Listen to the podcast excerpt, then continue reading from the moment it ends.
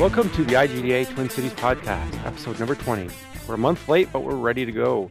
Um, a little bit different format tonight. Uh, we're missing Jackie because well, scheduling nightmares for the last two months, which we'll talk about briefly. But with me, as always, is Tori. Hello, folks. And special guest tonight, Ryan Schaefer. My mom says I'm special too. Yay! Yeah. Um, I suppose a little intro. Ryan is a local developer. Um, me and him, we worked on sort of that thing I had tried a while back last year, over, over a year ago now, the like community game development project or whatever. So uh, me and Ryan had been working on what was the name of that game? Corporate Ladder. It was uh, it, it had it was Corporate Ladder, and it was Escape, Escape from, from Hell, Hell. There we go. and I think it was probably something else too. I don't know. Yep. It was a game. Yep. That was a year ago, really? Yeah. More God, so. that's scary. Yeah. And anyway, um, and you presented last month, so we'll talk about that a little bit. But uh, first off, with Tori and his, um, he got a computer virus, I guess. Yeah, it got stuck in my chest and um, is really nasty. So I'll have bouts of Barry White tonight, and Nyquil is in my brain, so I'm going to be weird. And I apologize to everybody for that. And Well, with with that, um, how is this sickness affecting your teaching? Isn't this your like last week? yeah, um, it was actually really tricky because last night was my big overarching review of all the chapters that we've been through, and that was really rough because I do something idiotic. I do the character characters to go through the through all these no, uh, you know chapters and uh, presentations because it's so much to go through, and I do these ridiculous characters to try to make it a little more interesting. It was so hard. I was just burnt up at the end of the night, but Is, is one of them like a sick and dying person? yeah, well, I played, I, and I gotta say, I think I did that probably the best I've ever done it before in my life. Um, so I'm proud of that. But Oh, um, very, very much a method actor in that regard. But um, you know, hey, it's for it's for audio and for students, so I, I just I had to suck it up. Had some vanilla wafers and went for it. awesome. Yeah, And if you come into class kind of looking terrible, it doesn't really matter because it's all audio based. Wh- that's right. That's right. They they expect me to look terrible, and I did. So is is your class over now, or No, I've got um get the, the final is, is tomorrow night, and also we're doing turning in the final projects as well. And everybody, I made everybody make uh, videos of their final projects, so we present those in class. Oh, that should be fun. Yeah, yeah, it's Very cool. neat. Yeah, night class, right? Yeah, it's from uh, Yep. yeah, it's very random every every quarter. Um, but this quarter was from eight to ten p.m. on Tuesdays and Thursdays, and so that was quite an adjustment. like two months. For yeah, so it's ten it's ten weeks, ten weeks. Okay. Yeah, it kind of explains our somewhat absenteeism last month in the recording, and haven't seen you in a while other than uh, no, the last meeting. I know. I apologize. But you may, been you may have rough. heard him though. Yeah, yeah. Dream about him. it's a Which I- oh dream. yeah, I, I need to mention that. I'll get back to. I had a cool dream. Ooh, and I was in it. Uh, no. Isn't Oh. this a family podcast? Well, Yeah, I'm I'm, F. I'm not that young anymore. I don't dream about that anymore. Um, all right, Tori. Well, why don't you just wrap up? What do you? you- Uh, I I know that you've been working on a couple things, so oh yeah, yeah, so on. Uh, working on a couple games. Um, uh, this this one company called Water Tower Games working on this game called Fireman Run, which is pretty darn cool. Um, we've all been pretty. Uh, it's been insane lately, so we've had to slow it up a little bit, but we uh, we operate in cycles. And the nice thing is now that um, I won't be doing night class this coming thing, so I think that's going to help out a lot. And uh, we're going to get some some stuff going on again. I'm excited about that. And I've been working with um, Abstract Puzzle a little bit, working on a little game called Oppositrus, which is pretty cool. And um, uh, also working with Lake Home Games on a project too. And I also want to say that it's very interesting how cyclical the game market is because all of a sudden these games that started, you know, came out in like 2004, 2005, um, PC games, you know, big PC games, they're starting to come out on uh, mobile phones now. And I downloaded a game that was 3.2 megabytes onto my phone, which was Bard's Tale 3. And uh, you bought it for mobile, which is just kind of boggles my mind. But I think that's pretty cool. Is that like a turn-based uh, crawler kind of thing? Uh, you know, I the, remember Bard's Tale. the the third one, the their first ones were, but the third one was more. Okay. It's a it's a, it's a top down um, real time combat kind of a thing. Okay. Uh, uh, like single player. Uh, yeah, third, with sort a of team person. and No, you're you, it's just you. just you. Yeah, and you you can summon people, um, like things to help you out. But it's really it's a lot more like um, in some in some ways it's similar to uh, what was that? Uh it was I can't remember if it was for GameCube or was for GameCube, but it was a uh, video game where you just you kind of ran around. Is you is in is in the Dungeons and Dragons setting, but you ran around and killed stuff. But you're just one player in a sort of third persony, more actiony. What am I thinking of? Hmm. Hmm. Baldur's Gate. Baldur's Gate. Something. Okay. Dark Alliance.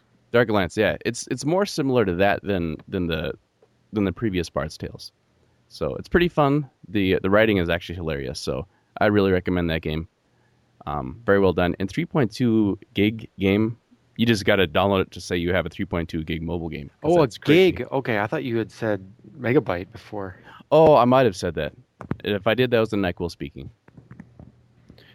Petrabytes. Petra, yeah.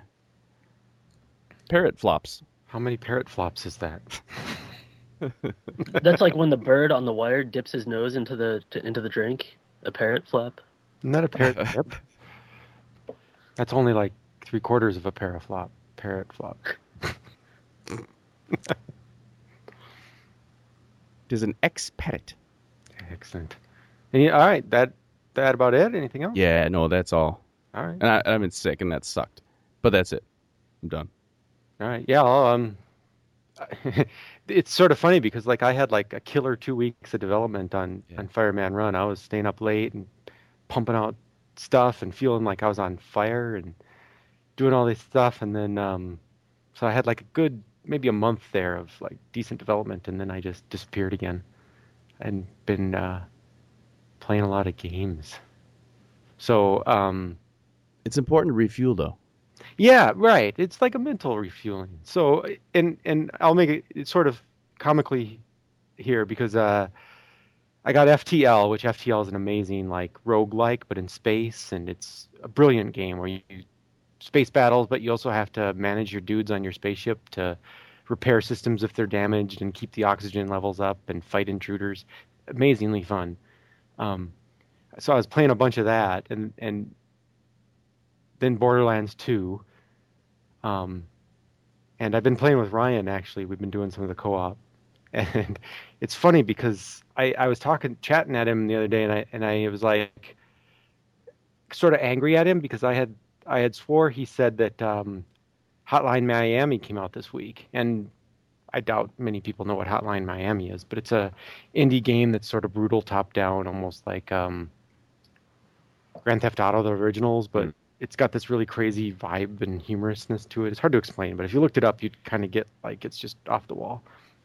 And um, because I recalled this conversation I was having with him while I was playing Battlefield or Bat- Borderlands 2, talking about FTL, and um, I'm pretty sure I had dreamt it.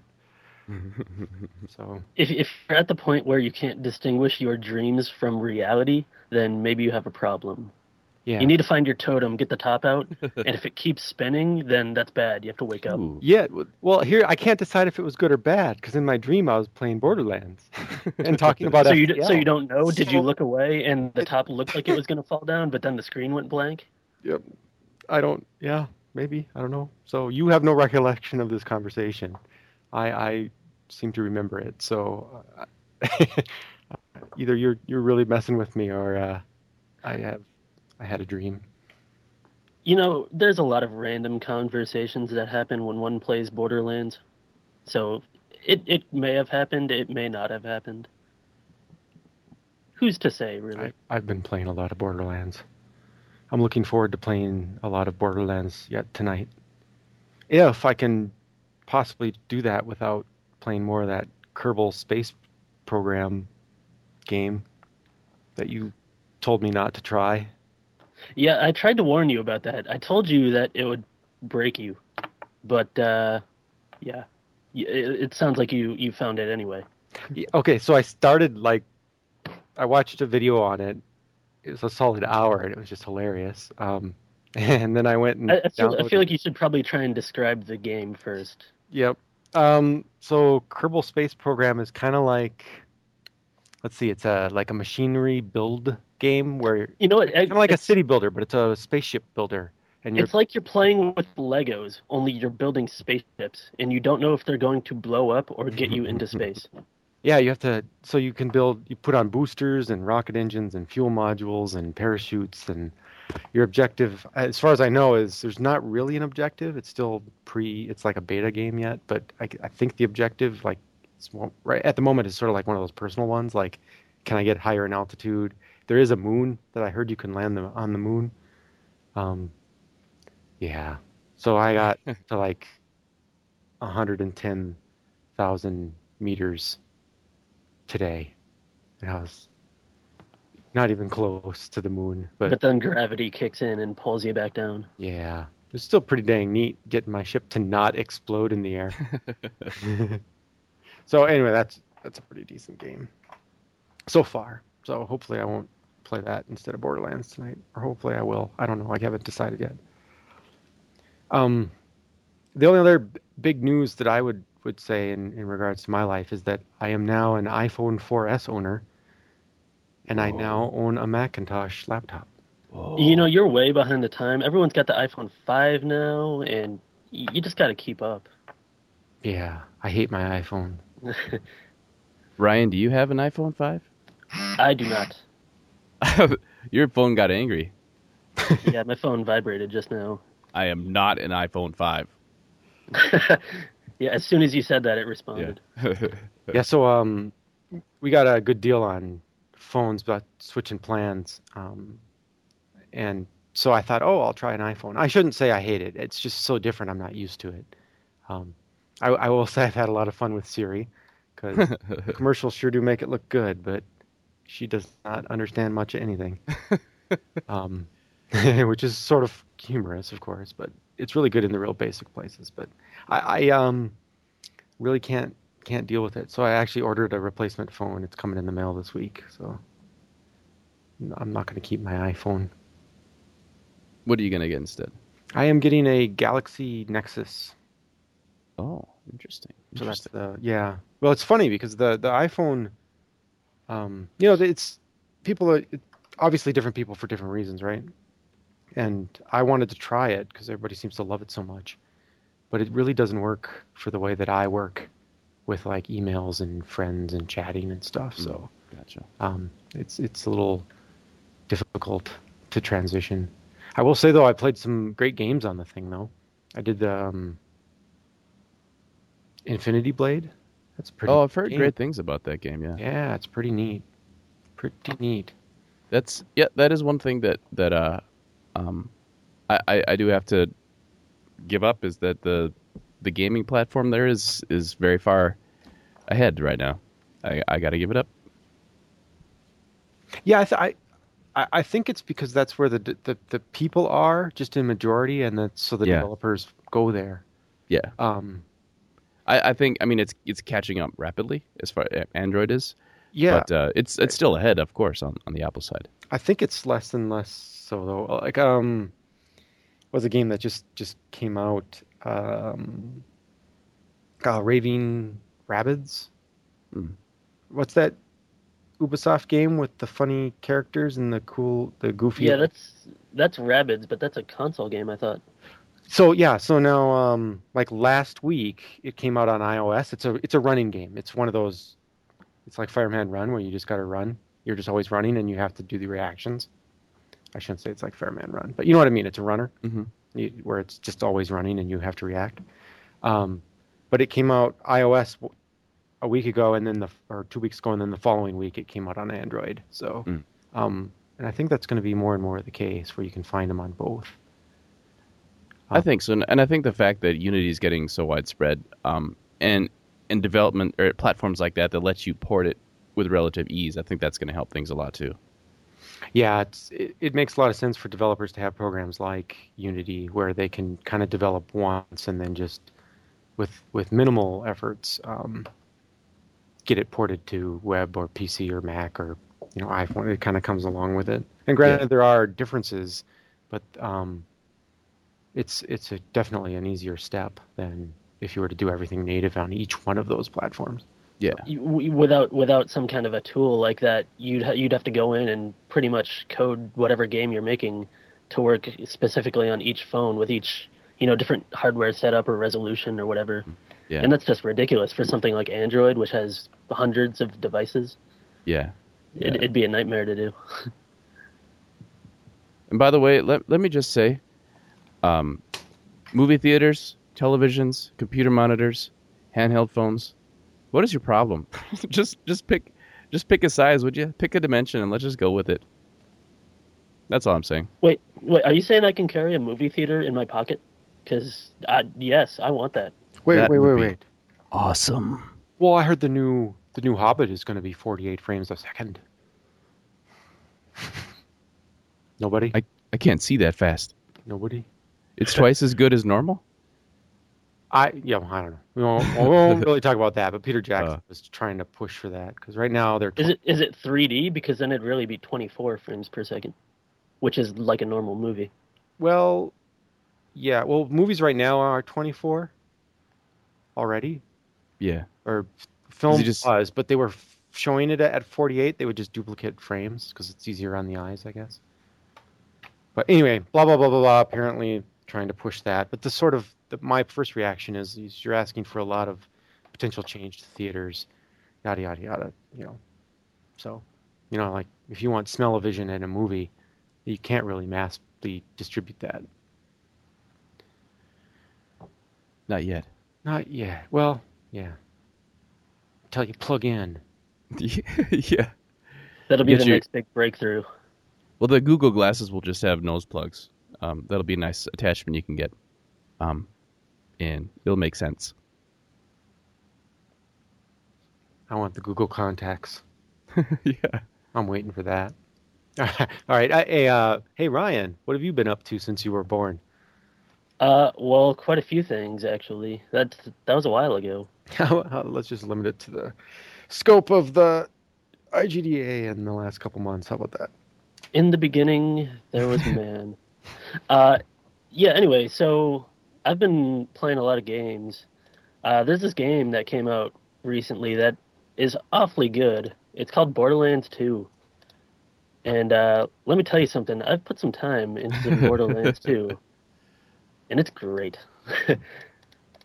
uh, but yeah, it's a good game. Anyway, uh, one of the big things that I've been doing is Oh, hey, um, I've only played a couple characters, and the one I played the most is the um, Gunzerker. But when you go into the menus, do the, do the other characters ever say anything like humorous or anything like that? Because like my Gunzerker, I was like going through the menus, marking some as favorites and other weapons as trash and stuff, and and doing some comparisons. And my character goes, "Oh, math is hard." that was hilarious. Uh, yeah, I don't know. They might. I haven't really, I haven't really noticed it much if they do. But uh, yeah, Borderlands is a good game. If you like shooting stuff, you should probably get it. It's got some good co-op. shooting stuff and loot, looting. Yeah, loot loot is good too. You get those green arrows. Um, but yeah, mostly I've uh, been working on a project with Chris Figueroa, uh, also known as Knifi, the gangster name. Uh, working on a project with him called uh, Pixel Combat, which we gave a kind of broken demo for during the last meeting. The demo went pretty And- good. We might as well get Yeah. right into that. Yeah, you were one of the you were the member project presenters at the We were. September meeting. Yep. Yeah, so uh, we're making this game called Pixel Combat, and it's basically a kind of like a mashup of tower defense and competitive arena battling, like Dota, uh, which is to say very uh, competitive and combat focused, but also with a big core on like building turrets and defenses and sending sending enemies at the other guy. And so we we had we didn't really have a whole lot, probably not enough worth showing, but we kind of wanted to show it anyway just to get some feedback and try and see what people were thinking of of mostly the idea and where to go from there. Try and get get a lot of good feedback. Uh, and we did. There was some good discussion and a lot of good notes that we took down off of uh, off the meeting. And it was it was kind of cool. Uh, the game was a little bit broken though. A uh, few technical issues. Networking, as it turns out, can can make some really interesting problems that mm-hmm. kind of come out of nowhere if you don't properly test them. Oh, so, did you? I, I didn't really notice anything that I can remember from the presentation. I'm sure it sticks well, out in your mind way more than than mine. Oh yeah, definitely. So what what happened was we, me and Chris, we've been talking back and forth for probably a couple months now, just throwing ideas around, kind of just coming up with pretty much over the overall design of the game and what we want from it and what we're trying to do. And we spent a lot of time just kind of going over ideas and suggestions and thoughts that we were having that we didn't really realize that we had to present it at the meeting soon. So pretty much all of what you saw there was done in about three weeks leading up to the meeting, and a couple some of it was actually done that day. uh, so it was pretty funny because we had our game working. We had all the stuff that we wanted. We had the ability to place turrets, to spawn minions, and basically fight each other, and have a, a kind of a win state so that one player could kill the other player and then that would be the game and then the minions would kill each other if they would interact and what have you and the way it all ended up working out is that we needed something to you know show at the end to say that you've won the game or you've won you've lost the game whatever. And so we just kind of threw up an image on the screen that would say you win or you lose. And so that day i started coding it in. I was thinking all right got to do this got to do this. And something like that is relatively simple. You know just need to check and see who won and display the proper image. Uh, but it turns out if you're doing this over the network, uh, depending on who's hosting, your player object might not actually be your object. So there are a lot of situations where you would kill the other player and it would say that you lost. And this happened every time we showed it during the meeting, which makes me sad. oh, okay. so it would, it would it would be something along the lines of I would shoot his crystal and blow it up and thereby killing him. And then on the big monitor it would say that he won. And I was all sad. But then, you know, after I took it home and looked at it for a while, I was able to figure out the problem and fix it. But it was kind of funny though, just because every it was kind of I don't want to say rushed, but it was very much like a crunch mode kind of thing. All of a sudden, there was all this stuff we had to get done, and while a lot of it did get done, it was kind of made for an interesting experience trying to make, put to, also put together a demo for the meeting, and then still have stuff be stuff like that happen.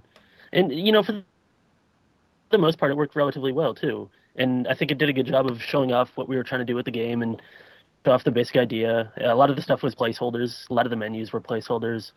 Uh, one of the menus just has a box on screen that says "Chat goes here." Yeah. so it's very, very bare bones, but uh, with it, we were able to kind of show off what we were doing, and we got a lot of good response from it. And talking to people, just getting feedback during the meeting, uh, and then we talked afterwards at the restaurant with a bunch of people, and got got a lot of good suggestions and some good ideas, and it's it's kind of neat. Hopefully, it kind of takes off for us. Yeah, me too. Kinda, yeah, it looks definitely. Kind of looking forward to seeing how it progresses some more. You're gonna have to make another presentation, so you can. Get yeah, maybe. Well, I, I want to say I, I, do appreciate though um, presentations for products that aren't you know that that aren't like you know towards the end or almost at the end of, of de- development because I think I actually like seeing more of those because I get a lot out of that and seeing what steps you guys have taken, what your possible thoughts are, and it's really cool to see a presentation later on down the road, maybe when you do finish it, and then you can. It's it's cool for us as the community to see what you took and where you went with it and hear what your decisions were and you know what you thought of the feedback or how you used feedback and stuff like that. So I think it's it's awesome to see this. So I I really thank you for doing that, uh, making that presentation. I thought it really went really well. Yeah, uh, personally, I'm just glad you didn't get up and attack us because we didn't have sound in our game, and you're the sound guy, and it was dead quiet there the whole time. oh no, no, I wasn't. I, I wasn't gonna. If if I made a game, uh, it would just be sound and there'd be no graphics. So I, am not gonna. it, would uh, be in the pit. Yeah, it, would be in the pit, and and it, nothing would work because I couldn't code it. So it would just be like. so I I, geez, I don't blame you at all. But yeah, it's kind of interesting, especially because uh, a lot of games when they come together, it's it's a much more polished experience, and it's kind of it's you know when you make a game, you want people to see specific things. You know, you don't want to expose a lot of the stuff that's broken or maybe not implemented properly. And if like by showing it in a kind of more primitive state, I feel like it kind of helps a little bit more to convey maybe the idea. Like there's some stuff that maybe wasn't working too well, but you can kind of see what we were going for. Yeah, no, I think I would love to see more prototypey type stuff, which I would I would call your game in that prototyping stage where you're still kind of you've got the basic idea, but yet you're still like seeing what really works and what doesn't. Like it's still in that little bit of malleableness. Does that make sense? Yeah. Yeah. Yeah, no, it's that's awesome. ve- very much subject to change. And hopefully it does change, you know, for the better. Yeah, well, I mean, if you keep pounding at it and stuff, um, that's it is refreshing, I will say, to see something that's that's in its early starts of development. So that's cool. Yeah, thanks Maybe for at some presenting too, point guys. somebody else will also show something in a similar state.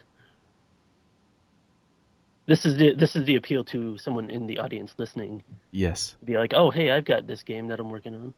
Maybe I should show it. I agree. Um, which which reminds me with because that's what's something that's like really awesome about the the game the game global game jam is that you've got this short amount of time, you know, 48 hours or whatever. You got to kind of grab onto something and just go. Yeah. and Yeah. and um, you know it, it's all sorts of different people and stuff um, with regards to ideas and, and how they work and whatnot. But um, When it, when It- is the game jam again? it's going to be in January, and um, Zach is working out some of the details. We'll we'll we'll put that out when it happens. But Uh, Global Game Jam is uh, it's a yearly event. It's yeah, like you said, it's early in the year. I think February. But uh, three or four times a year, there's also another event that's very similar called Ludum Dare. oh yeah, Uh, that's- It's like a weekend thing where uh, very similar game jam. They give you a theme and you have two days to just kind of hammer something out. did did you make? You started to make a game. I started to make one. Yeah. So the most recent one was uh, 24, Ludum Dare 24, hosted at Canopy. I should have remembered yes, this. it was. Yeah, so I'm um, trying to remember when it was. I think it was end of July, August, something like that. Uh, but yeah, it was hosted. Uh, uh, Canopy uh, donated an office space to anyone that wanted to show up for the weekend and work on a Ludum Dare project, and that was really cool. We had a good group of four or five people that showed up and just kind of hung out for the weekend. Let's see, it was uh, started August 24th. Yeah, yeah, I was I started I showed up on the that Friday evening, but I didn't end up making a game. I didn't have a whole lot of time that that weekend to make it work. It's it's pretty cool too. It's kind of it's like a nerds camp out. It's you know get together, everybody, you know, chat and Yeah, it was really just sit around and make games. Yeah, it was a, a fun evening to hang out with you guys. Even though I did, wasn't technically working on a Ludum Dare game, but I ended up working on Fireman Run menuing for the evening, but that was okay. I, I felt productive and still felt part of it. Um, funny thing is though, like a couple weeks later, I did participate with my sons in the the game making frenzy. You guys know what Adventure Time is? No, I don't. Um, It's it's a a show of some kind, isn't it? it's it's a cartoon about this like 13 year old boy with a magical dog and it's supposed to be like this post apocalyptic world. It's just a little weird like almost a fantasy world of a kid that's 13 with a magical dog. It's hard to explain but it's humorous funny and it definitely aimed at kids. But they they got permission from the creator of that cartoon to yeah go ahead and use content from the game in that universe to and make games about it. So I made a game with my my my kids. I sat down and and we talked about a game to make, and then they did all. I made them do all the art. That's awesome. Yeah, and uh, I'll put a link in it. But um, what did we call it? We called um, Jake in the Land of Falling People. I think is what they named it. That's awesome. That's it's- awesome. It's kind of like um, Missile Command. Remember Missile Command, where you had your like little the missiles came in and you had to shoot your missile up to blow them up. Uh, I've never heard of Missile Command. What is Oh. this? Well, yeah, It's awesome. So anyway, the, you play as the magical dog, and you have to punch things out of the sky with your fists, because your arms can grow to any length you, you want them to. So you just punch the sky, Um, yep. So I did that. There's a lot of You can game making or game jam type stuff that happens. It turns out the the cup the big ones are Ludum Dare and Global Game Jam, of course, but there's a couple others. All right, so we mentioned that um, Ryan was part of the September meeting, um, but we actually, since we're a, a month late, we have skipped over discussing anything about the August meeting. So uh, I'm just going to bring that up quick. So the August meeting, we had August Brown, um, and he works for Kongregate, making achievements for games that Kongregate. So he discussed how Kongregate does their achievements um, because they're done actually by Kongregate, not by the developers of the game. Um, and he talked about making good achievements and his opinions on bad achievements and good what makes a good achievement. It was actually um, awesome. I, I, I totally respect the guy in, in in his philosophies of of of how to do achievements, just in a general sense, and where Yeah. they can break. Um, I mean, I differ in opinion a little bit, and I realize that in some cases it's just a hard sell, but um, it uh, it was it was good.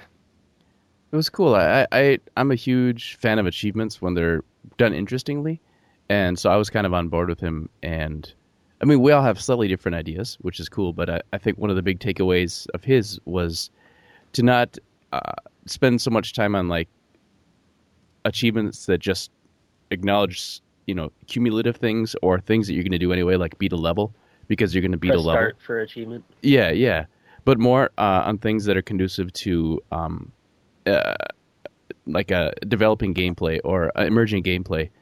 Um, so stuff that you wouldn't necessarily do in the game or you wouldn't think of um, that encourages you to play the game in a different way. And and I, I'm really I really like that because I, I think uh, you can make a game out of a game.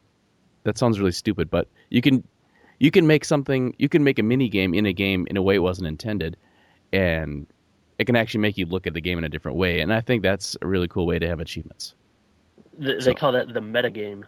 the meta game and um I, yeah, Yeah. I, I think that I mean that's a definitely a more and more common theme now with these mobile games where they're um,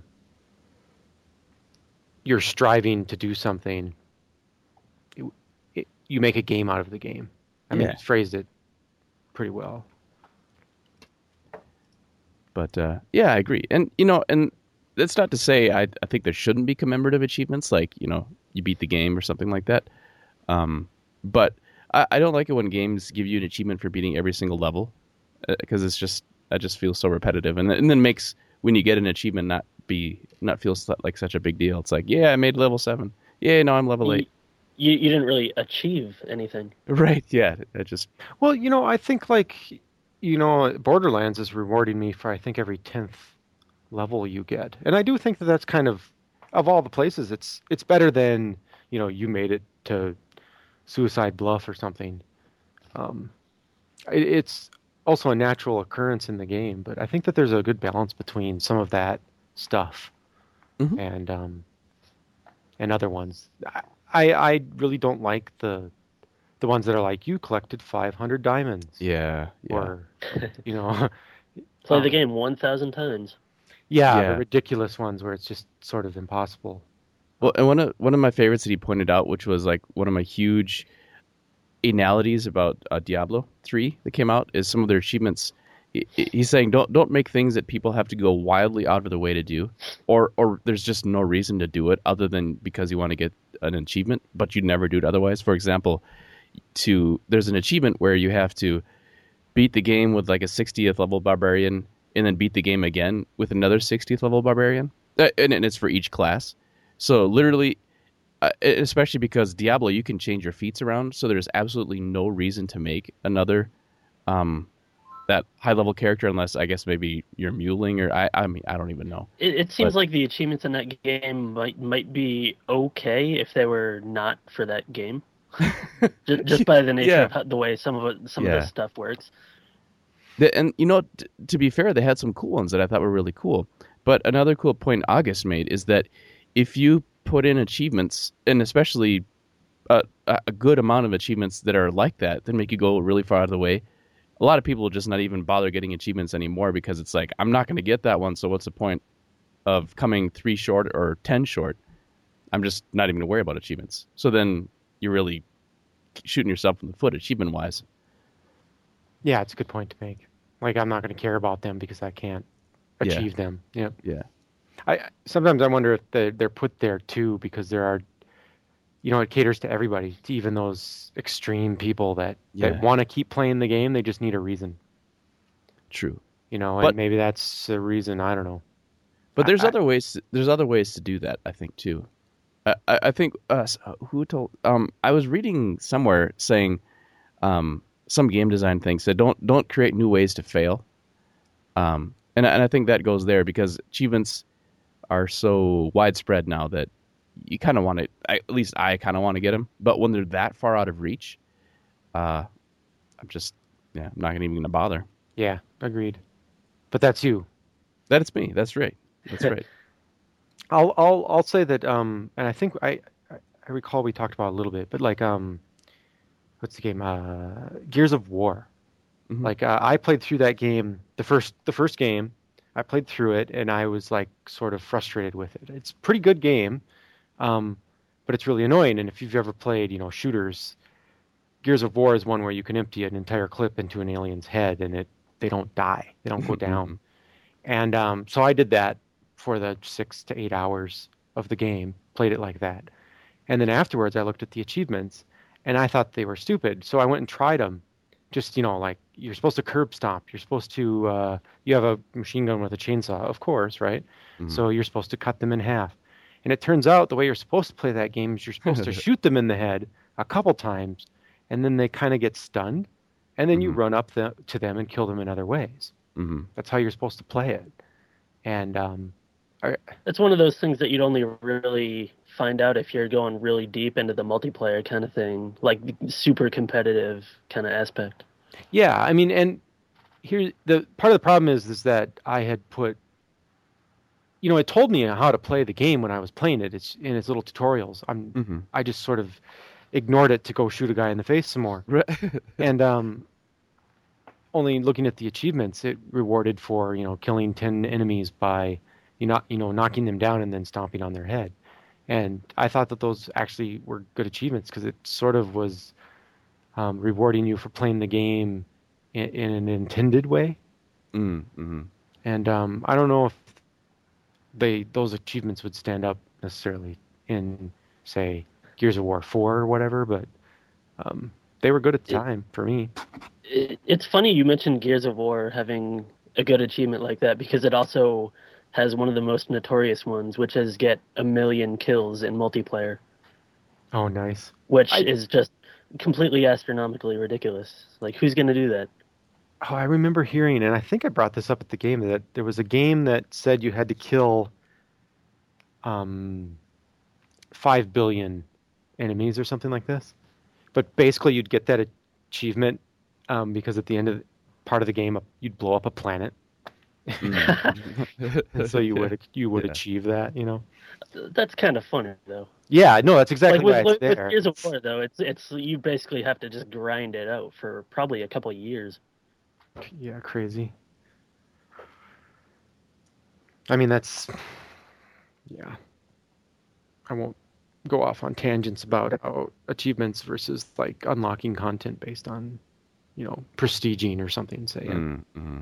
whatever. But yeah, August, I thought he did a great job. He he talked about some really great points. Um, can you can you guys remember any of his like worst achievements? He mentioned a couple, but I can't. Necessarily Uh, he mentioned uh, another Diablo example, one that I thought was kind of funny. Uh, there's an achievement in Diablo for resur- or for reviving your teammates, and so I guess that gets people into a lot of situations where they just let their Mhm. teammates die so they can revive them. Oh yeah, it does. It it fosters that gameplay. I know that Oh. uh, Borderland rewards you with hundred experience points if you revive somebody, and there is an achievement for reviving a friend as well. Oh, I, I I remember his least favorite of all time was the Portal. I can't remember was the Portal, the Portal Two achievement, where you essentially just have to leave your computer on for like half an hour or something. I liked that achievement. I disagreed with him there because I was playing Portal and I beat the game and then I went back to the achievements hmm and I'm like, fall for fifteen thousand feet. How can I fall for fifteen thousand feet? And then Oh, that was the one. I Oh, gotcha. I okay. gotcha. his point is valid. Is that um, it takes a long time. It takes like four minutes of just falling.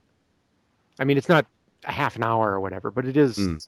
an extended period of time. hmm Um, but I did like, I personally liked that achievement. I thought that Mm. was funny. So, because I went and I'm like, just started giggling as I was just continually falling. I mean, I, that's when you just have it on on the screen as like an ambient thing in the background is Yeah. just fall. I remember humorously engaging in that particular achievement. And out of all the achievements in Portal, that's the one I remember. It's, it's, it was, it's just funny. Well, I, I think I think, and the reason why he he hated that one so much is because it was it could have been a really good achievement because it was actually uh, promoting emergent gameplay, but then it basically he was saying you could have accomplished that in you know in 30 seconds instead of Yeah, however long no, it took. I'd- So Yeah, I'd agree with him there. But I mean, that's that whole balance of like this ridiculous amount of distance yeah, Right. yeah, true. in addition to, um, you know, whatever. Eh, Yeah. I get his point too. Either way, I, I love, remember I love the, the- games. They are amazing games. All right. Um, so let's just jump quick to the September meeting. We already talked about um, Pixel Combat, um, which looked okay. I'll wait for it to. That's a Go on of sale. crap. I'm waiting for the next one. Yeah, you never get the first one. Always wait for the second one. Um, but the main. Let's talk about the main presentation. It was um, Ham in the Fridge, and um, although the I believe was he the founder of the company that presented. Um, I can't remember. Ham in the Fridge has presented before. They made a game called um, Five Minutes to Kill Yourself, and they made it for Cartoon Network. Does that ring a bell for anybody? Yeah, for Adult Swim, I think. Adult For- Swim. There we go. Yep, Adult Swim, which is on. I mean, it's the same thing. Yeah. So, uh, yeah. So it was um anyway, let's see. Brett Hummel is his name. Um, I believe he's a founder of the of Ham in the Fridge. But anyway, he uh, pitched the game. It's called um, Bumpin' Uglies.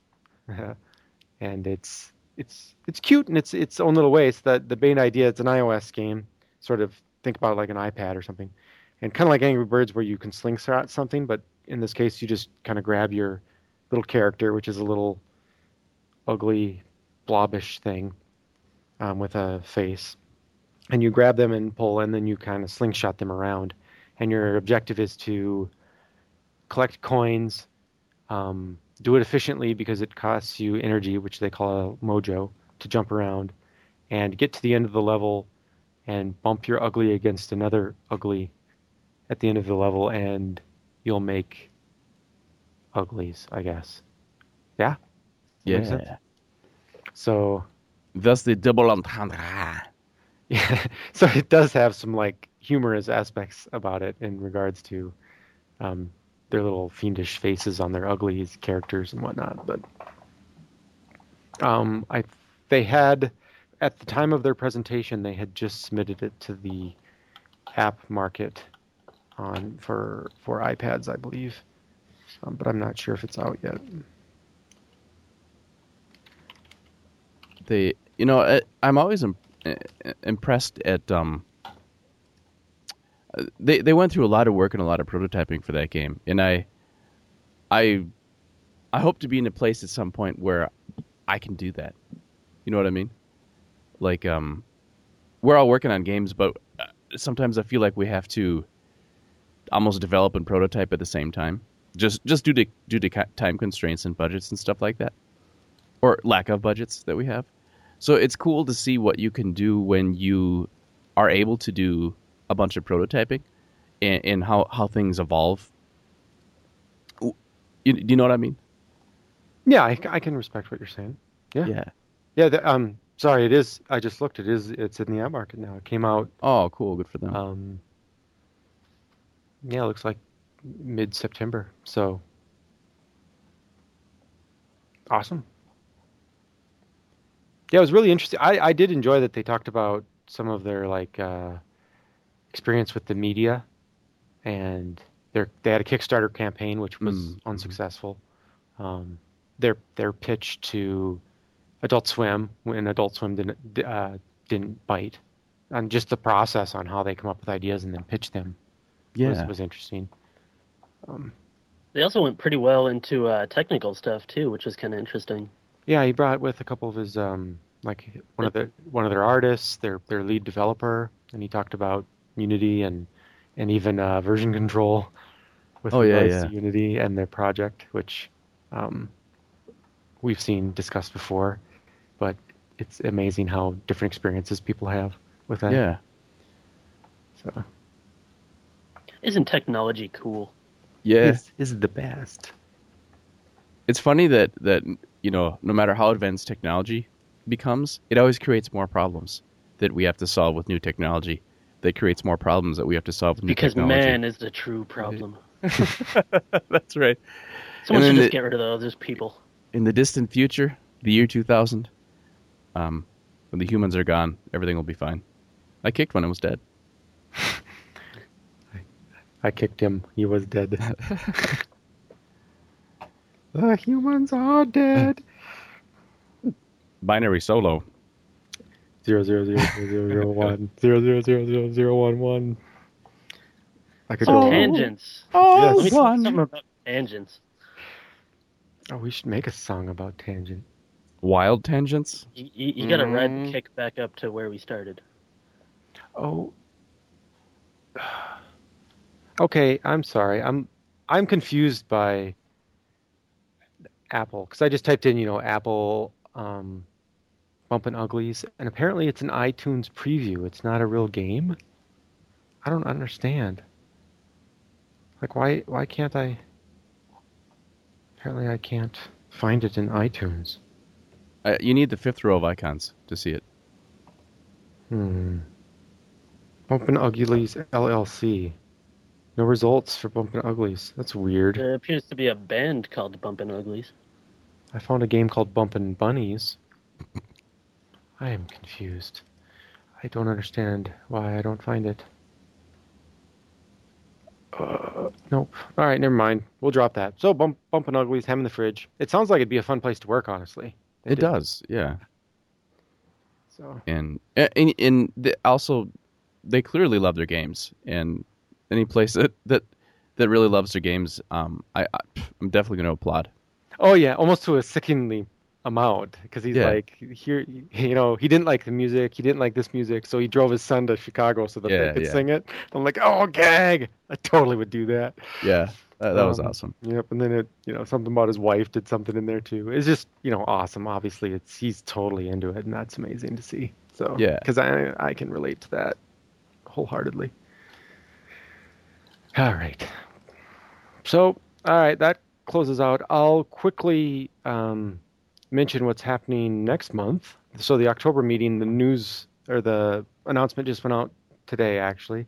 Uh, we're we're uh, normally we're the second Wednesday of every month, but um, due to a few conflicts, including there's something with GDC Online, I believe, that week, we've pushed it back a month. So, or a week, pushed back a week. So instead of October 10th, we're October 17th. I know nobody's going to hear this probably until after the presentation anyway, but oh it will be out talk about. soon Um, quite so- soon So just real quickly, it's it's um I love this. It's actually kind of an artist themed uh, pres- presentation. So Ty Burks from Gravik is going to present uh, postmortem on Jump Dudes, specifically with regards to the art and stuff, what worked and what didn't, and stuff. It, it should be pretty pretty good. Ty's a great guy. and he has uh, assured me that it is on their list to have an android release of jump dudes Yeah, well and the twitter community and the Twitter community. Well, they they they had this they presented Jump Dudes before, which you can actually watch that video because it has been posted when we were recording videos, um, where they talked about it before it came out. In fact, Ryan, Yeah. no, you weren't one of the um, what do you call it uh, testers, were you? Because they had actually solicited the, a, a large number of members in the uh, IGDA Twin Cities community to become what do you call it, beta testers, I guess, with Apple devices. Yeah, they did, but the Apple device was a limiting factor. Yep. Yeah, yeah my case here. too. Yep, my case too. But hey, if they're making an Android version, cool. Yep. So I imagine Ty might mention that. And then um, where the member project is a gentleman named Chad Robinson, and he is presenting. Um, the the description is relatively brief, but it was basically uh, art, the importance of art and design um, in in video games. So that should be interesting. And he's a graphic artist first and a programmer second. So, or so says his little quick bio. and I know he had a Kickstarter that also failed, but um, the art on it looks great. And I can't remember the mon- the name of it, but it's something monsters. So just search iTunes for monsters, and it's one of it's and you won't find it because it didn't get made. So don't search iTunes. So don't search iTunes. All right, you guys got anything else to say before we like pick a topic and chat for a couple minutes? I think I'm pretty good. Again. I'm all loopy, so you know. Hi guys. Well, I'll I'll start it out because um, uh, S- Steam Greenlight is something I wanted. I've been looking forward to, to, to chatting with some people about.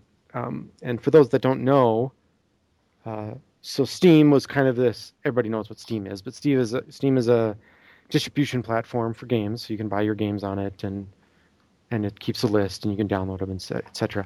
But it was kind Although of technically not just games anymore.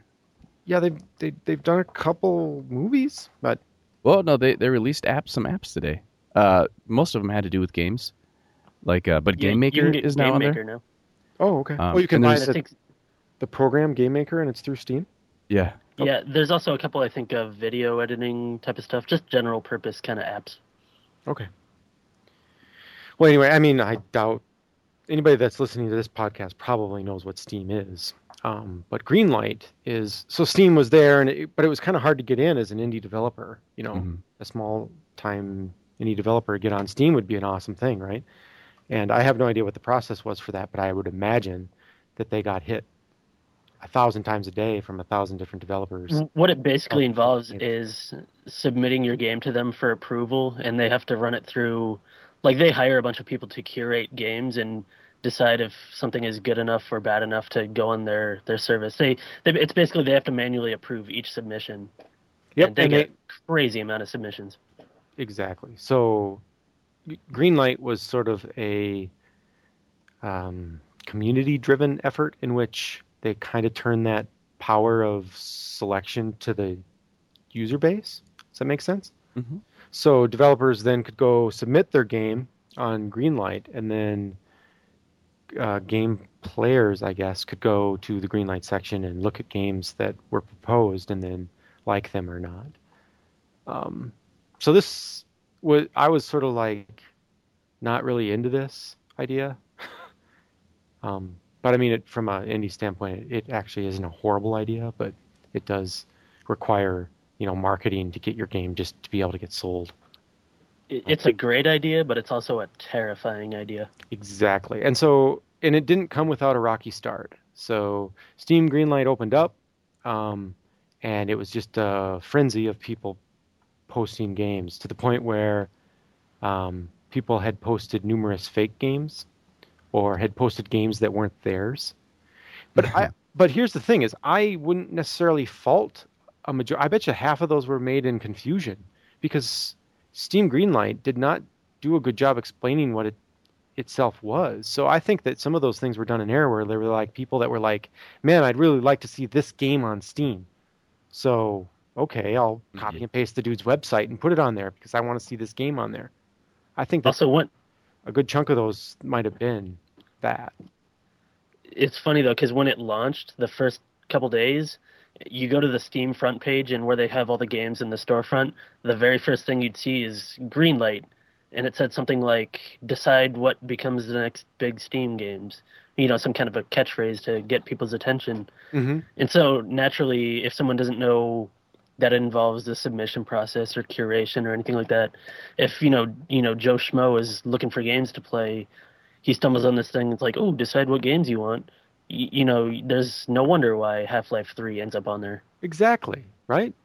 It's it's no wonder that that developers were crying foul because they couldn't put their game on there because somebody else had done it already. yeah, Yeah. yeah. and and that really sucks. actually, because then, you know, alternative developers or not developers, but people that actually would care about that. They don't necessarily know who the developer is, but anyway, I know of a couple situations in which that happened where, and I don't know if it was, you know, actually somebody trying to steal the game. I don't think that was the case. I think it was literally somebody who thought that it would be a good idea to put that game on there, and so they just did it. But anyway, so in in response, so Steam had this thing where anybody could submit a game. They changed it and added a hundred dollar fee for every submission, and this caused the, the internet and Twitter to explode. I don't know if you guys paid any attention to that or not, but there was. Well, well, first, it's not every submission; it's per account. oh, it is. So, okay. so if I make a game, it's a hundred dollar fee, and then my account is good to go. I can just submit stuff. okay, I had heard the opposite. I heard that it was not a fee; that it was per submission. It's a it's a one time thing per account. Okay. Yeah. Awesome. All right. No, that. See, I'd heard the opposite. Like I had heard the exact opposite because like the suggestion was that it be a like a almost like Apple or Android where you have your sort of like entrance fee and then it's you know whatever. I'd heard that it was per submission. So that's good. That's good news then. The hundred dollars is per account. So that's I like that. and that I think, I mean, it might be frustrating to some people, but um, I, I think it just makes sense because, uh, you know, you you got to put a little money in, so that probably gets rid of the people that are pranking, and um, probably get actually that that's probably a good idea because it probably gets rid of a lot of junk. I think well part of the problem is hundred dollars is a lot of money to some people. And I think it's I think it's a lot of money, personally. It's I, I think it's a lot to curb what they're trying. And it's not a money grab by Steam either, because the, all that money goes to charity. hundred percent of it does. They're not actually they don't want that money. They just are trying to deter the problem that they encountered. Yeah, Um, I just feel that the hundred dollars, man, that was a big, big, big tag to put on there. I, and that's the thing I'm wondering about. I'm I'm pro for the fee to Mhm. help with that, you know, to to police it to some extent, to make things that, you know, make it more obvious that it's a submission. I mean, and that's totally the norm for things too. And when I was doing the film festival circuit stuff with my movie, I paid like three grand in total in Mhm. dollars just to submit it to film festivals. Um, it's not uncommon, um, As a Oh. business expense, though, a hundred dollars is kind of not much. very true. No, I know it's not in the, in that regard at all. In fact, if you're a totally serious game developer, that should be something you're aware of and not be impacted by. And I agree to that. But also, if like, um, here's part of the problem too. If it's a gamble, for one thing, it's not a guarantee. It's a gamble, just the same like me submitting to film festivals. It's here, take a look, um, and I'll pay your fee to do it. And you hope that you know you're not throwing your money away. But in the case of this, is you're putting hundred dollars in to submit it to Greenlight, where it's reviewed by other users, and you need them to actually a- approve of it. It's it's But then, even if it doesn't get approved, you can still work on it some more and maybe come back later with a better pitch. or a different game. Yeah, or a different game. true. So it's it's since it's just essentially by developer. It, um, yeah. In the, I guess the only thing I can see is if it's if you're coming from a different country where a hundred bucks can mean a whole lot more. Maybe that could be. Um, but then again, if you're using any engines, you're probably going to have to chunk down some money anyway. But I- Well, here, I, put I this- what you mean. I put this as an example. I mean, Ryan and Tori, say Fireman Run or Mhm. Pixel Combat, right? You want to put them in, take this chance on Steam Greenlight, and it's hundred dollars, and Mhm. and you have to put that hundred dollars forward. I personally, Okay. I I wouldn't do it. That's me. It's I don't think that either of our games, no offense, as good as they might be, I don't think that um, the presentation in the Steam Greenlight would get any traction. I don't think that that the the community would engage with those, you know, Well, lesser known games. In a, what you what you're way. describing is actually one of the big problems with it is that there's not a lot of visibility. exactly, There's- yeah, It's getting cluttered, and your get, games just get kind of drowned out by the flood in there. There's no there's no good real visibility option. They're not really. I mean, they're promoting some stuff, but you really have to do a lot of work on your end to kind of Yeah. do like marketing and promotion for your own game, just on Greenlight. Yeah, and and I don't know how you do that. Like, where is the ability to actually communicate to people to explain why it's good, other than you know just the picture you pick or the words you put? But that doesn't make somebody come back and look at it again. You know? But but the great thing is that we have this thing now. It's called the internet, and you can like talk to people all over the place. Twitter. Sure, but okay, look at your Twitter feed once and look at how many of them have Yeah. Steam, and then look at how many of them would actually give a shit about your game. You know, that's It's It's a- it's a matter of just getting through to the right people, yeah. which can be extremely difficult. Yeah. Well, in the in the case of Steam, it's also everybody. And I don't know. Yeah. It's I all mean, it's YouTube commenters. Yeah. but you know what? It's not. It's not. At least it's not worse than it was before. It's it's another avenue. Um, may not be an easy one, but uh, it's not impossible. ha- having having an additional avenue is is good in the long run. Yep. Well, it there are a lot of people that would suggest that it is worse than it was before because the the traditional submission process that they were using before for Steam is gone. It, it has to be Greenlight now. No, it's unless you're unless you're Activision or EA or yeah, something. gone It's- for indies. I don't. Yeah. I don't if know. you're if you're not an established studio, they will give you s- Greenlight as your submission. There, process. there are even a f- quite a few established studios. I know I've seen games from companies that have recognized on there. I'm Well, trying we- to think of examples, but nothing's coming to mind. I don't. I I think that then something's still in some transition phase because we just got Din's Curse onto Steam last month, but after Greenlight had started. So I, uh, I think there's still got m- maybe there's a transition phase or something like that. I don't know. Well, Din's Din's Curse has been out for a while, right? Yeah, yeah. I mean, we uh, had tried many, many times to get on Steam, and um, Soldak, which is the, the studio that I work with on Din's Curse, actually already had a previous title, Depths of Peril, on there. Um, but it had been turned down, I think, three or four times, and then now it's in. Um, and they even put the DLC up on there. So I don't. looking now. Yeah, I mean, well, I mean, they've also got, to a certain extent, a a, a standing, a what's the word for it? A, a, a base. Right, right, yeah, yeah. Yeah. Yeah, I mean, uh, the studio's a lot more. I don't. Yeah, it's you're right. It, there's a, there's a much bigger following than than when I started, but it definitely didn't go through Steam or uh, Greenlight. Yeah, and he could have been working on that for some time too. Yeah, no, and that's that's true. That's very true. Well, that's awesome. You got a game on Steam, another one. Yeah, I'm I'm excited about that. I'm very excited about that. Thank you. It's been on there a couple years.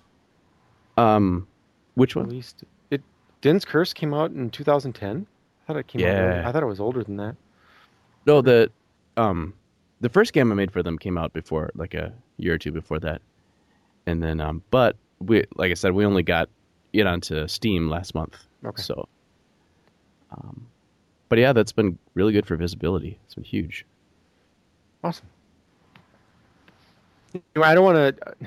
Going back to the main point, I want to be down on Greenlight because I don't know Yeah. a good solution for it, and it's definitely an ex- an interesting experiment. Um, I was the interface I'm really disliking. I, I I don't know if it's changed, but I haven't gone back. I went I did like a week's worth of checking it out and stuff, and um, it's just really difficult to try to find something that actually looked interesting. Um, That it may have just been because the initial rush. Yeah. It And- looks better now. And also, Um, well, it was. It. I'm, I'm gonna go look right now. Um, because at the time, um, it was really weird. Like you didn't know if you were actually helping them or not, or like because it was like you could. Let's see. Yeah, that you could favorite it, Mm. right? Oh, sure. sure. And so, what does that mean exactly? I don't know if that's it or not. And then they added, and I saw this before. Would you buy this game if it was available? Yeah, yes or no. I'm like, oh well, okay. Um, it's almost too bad that you can't just say, look, I this this this is a good game and I would strongly recommend it. Or Sure. you know, because a lot of these games are they've they've seen the light of day somewhere before. Um, sure, sure, sure. And I actually heard that they had picked the top ten and were where they were pushed to actually. The the the first round is already out, and you can buy some of them already. Oh, here we go. Greenlit nine of them. So let's see what got greenlit. I know McPixel was one of the big ones. Let's see. I only see nine. McPixel, really? Released. McPixel got released. Okay, so never heard of it. Interesting. Black Mesa Source, another one. Mm, yeah, yeah. What the heck is McPixel and why do some of the pictures look like he has a boner? It's like a old school game. I don't know. Yeah, It's one of those popular games people were talking about. it's a, it's a game. Let's see. This game is The kind of hard hitting, you know, knowledge that come to this podcast. Oh, here we go. That's right. So I went to the McPixel page, and it's got the whole page with the pictures and everything, and then you have to click another link that says "Go to the store page for this game." And so I did that. So I guess I saw the Greenlight page, and then it actually got greenlit, so it takes you to the actual page. Anyway, so yep, I mean, out of the hundreds of games that are on there, there's, I guess, ten that um, are now actually games. No, it's a start, I suppose. Yeah. And, and you know, everybody predicted it was going to be a terrible crash and burn process, and it was. And um, so hopefully it gets better. Yeah. I um at, the nice thing about it I would say is that it does it's not like you're submitting it to avoid where you Right. don't get to see what's going on True. and and you can't have any impact on it, right? Other Right. than like if you were to just submit it to um you know the Steam machine, the only input you'd have into it is phone calls or whatever and that you'd only get engaged if they engaged you, right? Right. at least in this case, you can put your hundred dollars down, put it out there as a potential game to be on Steam, and you can actually get reaction from people. So You can also kind of advocate for your game too. right, and you can see how well its response is. So And you know, and even if you don't get on there, you, you still got a couple more eyes on you. yeah, which you know, I I- I wonder how long they stay on. Mm, that's a Um, good question. like if if like if you did submit one if it um state if it's got like some you know only available for you've got 12 weeks or something and then it is removed or something like that Sure. Let me see if there's an answer on the internets.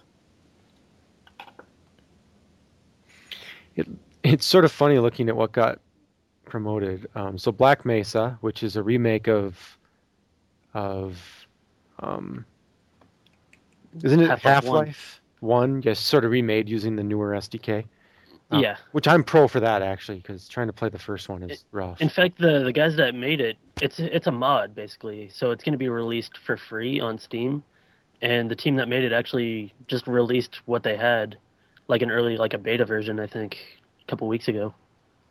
you know, and, and I bet you a project like that, this breathes huge amount of life into it. Oh, absolutely. So- I I know that that project in particular they had been talking about for years, Yeah, it's been around. and I had just forgotten about it until this whole thing came up. So, Oh, let's see, um, but- The on the FAQ it says, "What if my game never gets accepted?" And it says your game will remain on Greenlight unless un, uh, until you decide to take it down.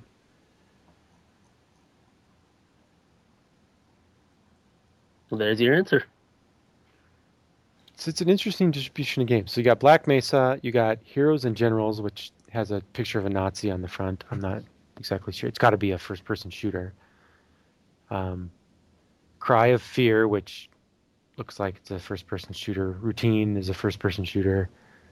Um, no Ro- more room in hell is a zombie game, and so Project Zomboid is a is a zombie game. So two It seems like kind of a decent cross section of the stuff you'd see on Steam. That's true too. Yeah, True, too. yeah. Actually, Project Zomboid, just the screen captures look pretty interesting. oh wow, that looks pretty interesting. Yeah, I've seen previews of that on the Nasura. It looks pretty cool. It looks pretty cool. So it's it's definitely interesting to see some of these get promoted. Um, I know that um, oh gosh, I used to have a list of like there's somebody who was maintaining a really awesome spreadsheet, like a public Google Doc, of of and they were um, what's it called when you have a website and you mine it, data mining the website for statistics and stuff. Oh, gotcha. Yeah. And so you could see how games were popular and whatnot. It was pretty interesting. Anyway, enough about Steam Greenlight. I think ultimately, I think it's a good thing. Um, my personal opinion of it is is that the hundred dollars is a little steep, but at least it's going to a charity, I guess. That's true. And That's it true. and it does mean that you have to have a certain level of game, and so you're not clogging it up, I guess, with something that You got to be serious about it. Yeah, Mhm. yeah, or at least willing to, you know, have the money to burn, I guess. Which is, um, you know, it- to put it in the film festival analogy before, I'm pretty sure I've been to film festivals where they showed every film they had. They just Yeah. they just took the money and then they played your movie. Um, it was quite humorous, in fact, how some of the uh, like I put a lot of blood, sweat, and tears into my movie and thought I had something awesome, as I'm sure everybody does, right? But then you see somebody else's and it's, ugh, just like how could that? How what? Um. Anyway, sorry that tangent. All right. Uh, anything else, guys? I I guess I don't I don't have a whole lot right now.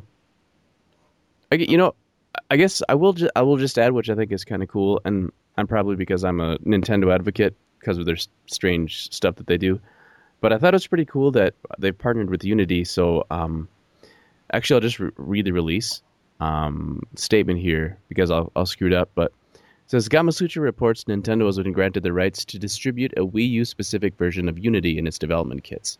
So if you get a um, Nintendo development kit, which of course isn't an easy thing to do, you actually get a copy, a spec- Wii U specific copy of Unity in there, um, which I think is cool because uh, Nintendo has really been criticized for basically not doing a great job with anything except their own games, third party or indie. So I think this is a step in the right direction. Yeah, it's an interesting reaction.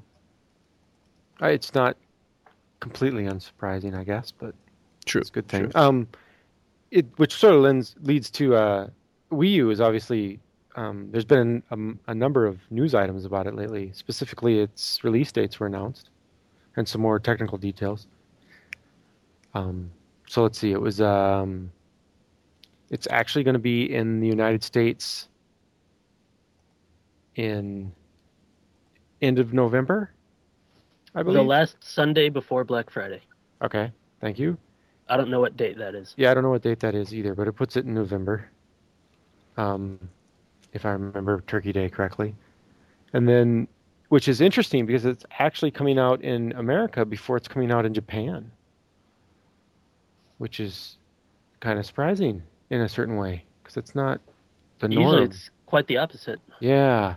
And so like the projections of people who I think are a little bit more in the know than me is that they're trying to hit the uh, Christmas sales in America where it's a big deal, whereas in Japan they're not quite. It's not the big presents Mhm, and fiasco that it is here in the states. So I don't know how true that is, but it sounds like that would Makes be a good though. reason. Yep, makes sense. So um, Additionally, let's see. Uh, I don't have the prices in front of me, but I think it was. There's two versions as well. 300 and 350, I think. Yeah, and so the the 300 doesn't come with the game or something like that.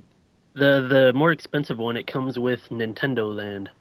There we go, and a bunch of their other kind of mini game actually, I thing. thought. I thought it come, came with a whole bunch of other stuff too, didn't it? Uh, I know it's a bigger hard drive is one of the things. Yeah, there I should probably look this up. Yeah, but it's 300 or 350. You'd probably want the 350 version. Um, it comes with the big the touchscreen controller. I don't know if it comes with a Wiimote or not. I'm assuming it would because it's it will it will use the Wii Wiimotes in addition to the new controller. Um, I don't know. What you guys gonna pick one up? Uh, yeah, I'm, I always pick up the Nintendo thing, and yeah, You're gonna have to invite me and my kids over. oh, absolutely, absolutely. Except if we're playing ZombiU, not if we're playing ZombiU, but uh, um, but yeah, absolutely. Yeah, awesome. Yeah, I don't know. Um, which so releases um game wise. I've heard some sort of negative things about that. You guys, Yeah, I think the big thing that a lot of people are getting kind of not so happy about is that it's mostly ports. that was the same kind of true with the Wii in a lot of ways too. It, it's as far as I can tell, that's true of most consoles. I don't know, but yeah, they've got uh, Batman, they've got Call of Duty, they've got Ninja Gaiden, oh, what was the, Transformers. they got some exclusive too, didn't they? What was the exclusive they got? Bayonetta two? Oh yeah, that's not a launch game though. That'll be No, no, no, no. sometime But I mean, it's just an interesting like Hmm. what? That's an Bayonetta- exclusive. Bayonetta two is exclusive to Wii U. That's really Yeah. strange. Crazy. That's very strange. If you look at like typical Nintendo stuff, and then Yeah, here it is where you're a half-naked slutty witch that kills things. It's Well, I think if they're trying to appeal to the gamers out there, right. yeah, it's it's humorous because the the stuff that I podcasts or news media that I read, there's zero interest in um, like Batman on the Wii U, right? Because they've already played that. game. They they've already played it. but not with the the nice controller. Yeah, but I don't know. I mean, I can totally see where they're coming from. Like they go to the the big conventions, and then Wii U is there with Batman, and they're like, "Why would I go play Batman? I played Batman before. hmm I'm not going to play Batman. I'm going to go do something else, see something I haven't seen before." And um, But they you know, this is just a launch lineup. Yeah, right, exactly. The, the big exciting games will come later. Yep. No, and I think it's great that those games will be there because it'll be, you know, not everybody owns an Xbox or a PlayStation 3 or a powerhouse PC, but it is likely that you have a Wii U way more than, or a Wii way more than those other systems. I know numerous people that that's the only game console they have. Um, so it'd be nice to have some more serious games potentially for those people. So. And so I, what you're saying is that we need to have a big Wii U party when this thing comes out. Yeah, I don't know. I, I'm very, very curious to see how it does because I wasn't personally impressed very much by the game lineup, but I can't even really remember it. I know there's another Super Mario Brothers Wii U, yeah. whatever, which you know people love that game, and they for sure probably would love more of it. I'm actually really excited to see how they use the new controller because I I just think that looks so awesome. I think it's very neat. I do. I am very curious too. I don't think I'm 300 or 350 dollars interested though. Are you two hundred ninety nine dollars interested? Mm, no.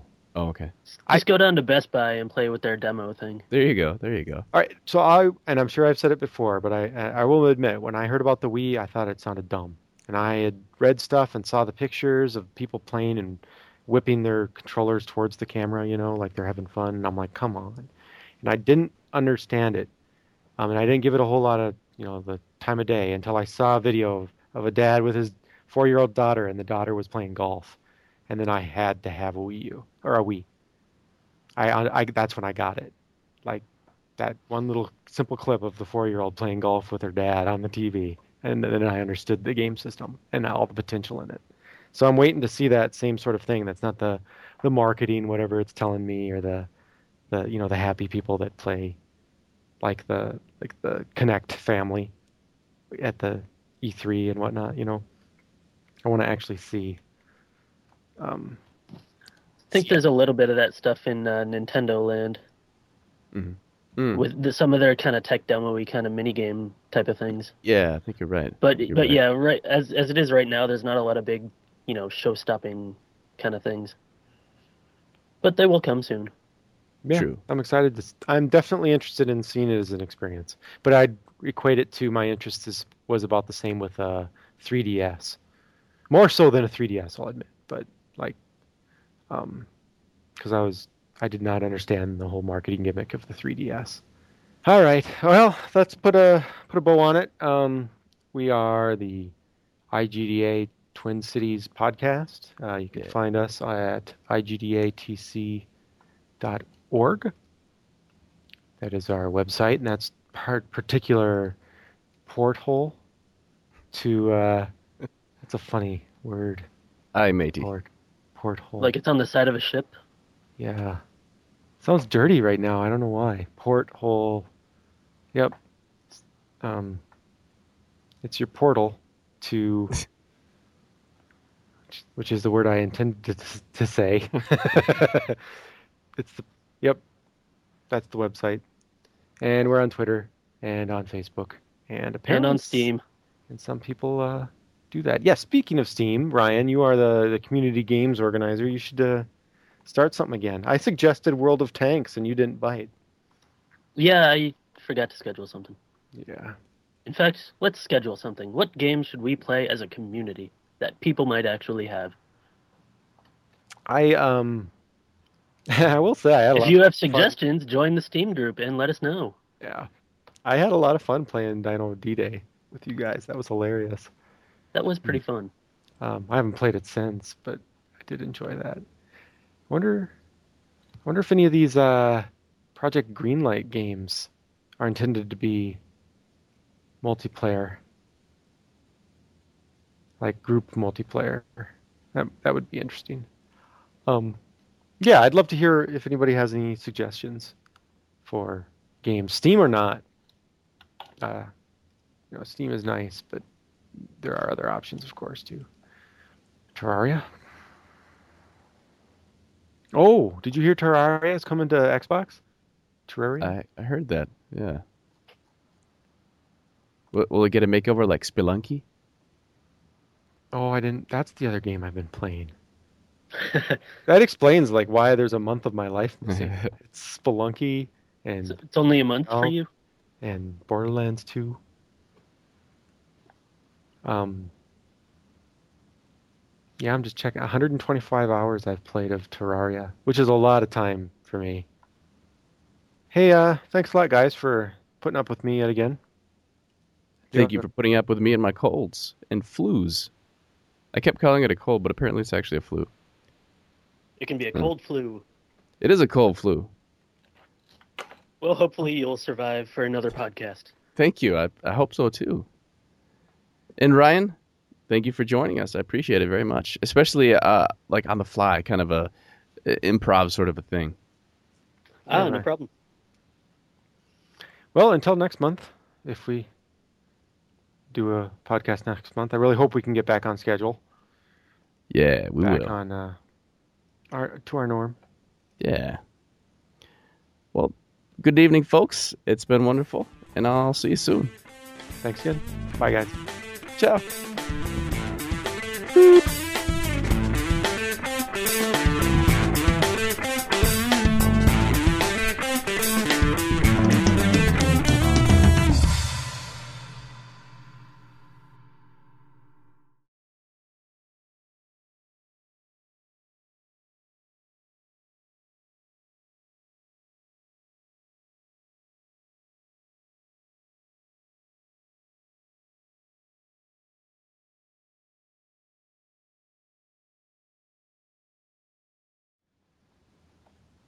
Just out of curiosity, is this podcast still going? Mm-hmm. Although, Okay. whatever. It sounded like we were ending there, and then it just sort of trailed off. Yeah, it usually does, and then Tori has to deal with it. And that's the end of the podcast. we don't have a good ending. I think This must be the like the worst thing to try and edit. Um, nobody listens all the way to the end anyway. There's your there's your soundbite for the beginning of the podcast. yeah, there you go. Don't listen to this thing anyway. At least not this far. Can next time can we just record it into like a tin can? Talk like we're on old timey radio. Oh, I can just put a filter over it. It'd be really easy. Coming in the radio now, we Yeah. have news from the Western Front. That would be Allied awesome. forces have taken the town of. yeah. Steam Greenlight announces. Yeah. Ryan Schaefer has taken Kniffy in the beginning of this epic fight in Pixel Combat. Unfortunately, you lose, even though he won. But I still think you win. Dead air. That's okay. I'm taking notes. I always do this. Um, You just edit this part out. so yeah.